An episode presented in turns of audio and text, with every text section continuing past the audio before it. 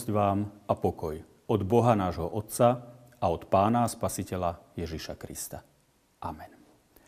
Milí bratia a sestry, drahí diváci, Slová písma svätého, nad ktorými sa spoločne zamyslíme, zapísané sú v prvej knihe Mojžišovej v 3. kapitole takto. Had bol stivejší ako všetky polné zvieratá, ktoré hospodin Boh učinil. Ten povedal žene, či naozaj riekol Boh, nesmiete jesť zo žiadneho rajského stromu?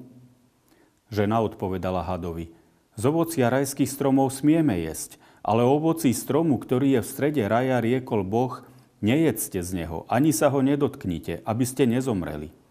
Had však povedal žene, vôbec nezomriete, ale Boh vie, že v ten deň, keď budete z neho jesť, otvoria sa vám oči a budete ako Boh. Budete vedieť, čo je dobro a čo zlo. Keď žena videla, že by bolo dobré jesť zo stromu, že je pre oči zvodný a lákavý na zmúdrenie, vzala z jeho ovocia a jedla. Potom dala svojmu mužovi, ktorý bol s ňou. Aj on jedol. Vtedy sa obidvom otvorili oči a spoznali, že sú nahí. Pospínali si teda figové lístie a urobili si zástery. Amen.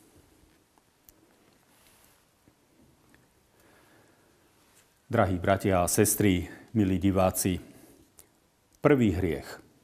Kresťanskí maliari mnohokrát zobrazujú tento príbeh tak, že je tam jabloň a pri nej Eva, ako drží v ruke otrhnuté jablko.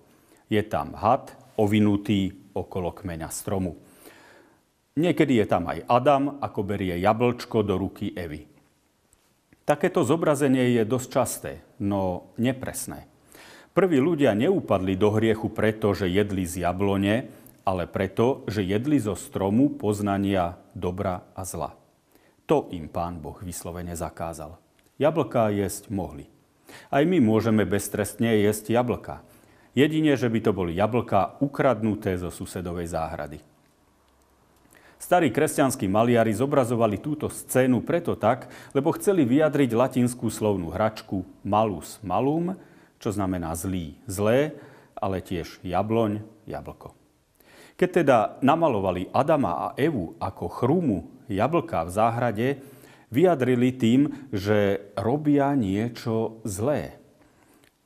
Príbeh opisujúci Adama a Evu, ako upadli do hriechu, je veľmi známy. Je to však aj náš príbeh.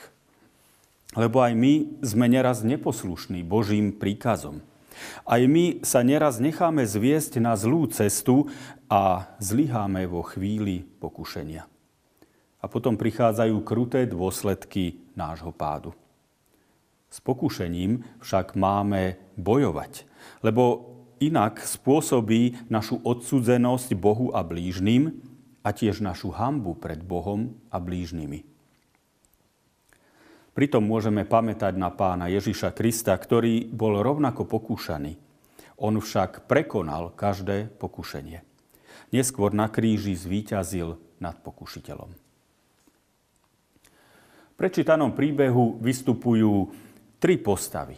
Okrem Adama a Evy je tam ešte diabol, ten veľký podvodník. Podvodníci sa radi prezliekajú a vydávajú za niekoho iného. Tu sa diabol prezliekol za hada, za jedno z užitočných božích stvorení. Eve hovoril pravdepodobnú reč. Či naozaj riekol Boh, nesmiete jesť zo žiadneho rajského stromu? Aj my si musíme dávať pozor na pravdepodobné reči. Na to, čo sa len podobá na pravdu, no pravdou nie je. Eva najskôr poupravila diablovo tvrdenie – No rozhovor pokračoval ďalej a ona sa potom už nechala oklamať. Došlo k prvému odsudzeniu človeka Pánu Bohu. Tak je tomu aj dnes. Keď sa necháme zviesť na cestu nedôvery Pánu Bohu, odsudzujeme sa svojmu nebeskému Otcovi. Avšak mnohokrát sa človek padnutý do hriechu odsudzil nielen Bohu, ale aj druhému človeku. Tí, ktorí sa prv tak milovali, dnes sa nenávidia a nedokážu vydržať spolu v jednej domácnosti. Sú si cudzí. Alebo pre chamtivosť po majetkoch brat už nepozná brata. Odsudzili sa. Našťastie z tohto zlého stavu predsa len existuje dobré východisko. Ak sme sa vzdialili Pánu Bohu, môžeme vedieť, že Pán Boh nám rád odpustí, ak mu svoje viny úprimne vyznáme, ak ich olutujeme. Pán Ježiš Kristus, jednorodený Boží syn, je nám zárukou zmierenia. Zmierenia s našim nebeským Otcom. Lebo neposlal Boh syna na svet, aby odsúdil svet, ale aby ho zachránil. Pán Ježiš Kristus nás vedie aj k zmiereniu s našimi blížnymi.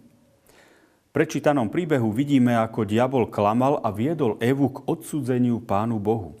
Odsudzili sa obaja, Eva aj Adam. A výsledok? Ich oči sa otvorili a spoznali, že sú náhy. Uvedomili si svoju duchovnú nahotu. Vyvolalo to v nich hambu. Hambili sa jeden pred druhým za to, čo vyviedli. To, že si na pochytre začali robiť nejaké zástery z figových listov, bol len chabý pokus nejako zakryť svoju hambu, prekryť to nečisté svedomie. Deje sa to aj dnes, keď sa človek hambí za svoje skutky a miesto toho, aby s vyznaním viny prišiel k Bohu a následne aj napravil, čo sa dá, začne robiť všelijaké krycie manévre drahí bratia a sestry, milí diváci, s pokušením máme bojovať. Je možné nad ním s Božou pomocou zvíťaziť. Úspešne prekonané pokušenie prináša človeku blízkosť a chválu tak pred Bohom, ako aj pred ľuďmi. Amen. Pomodlíme sa.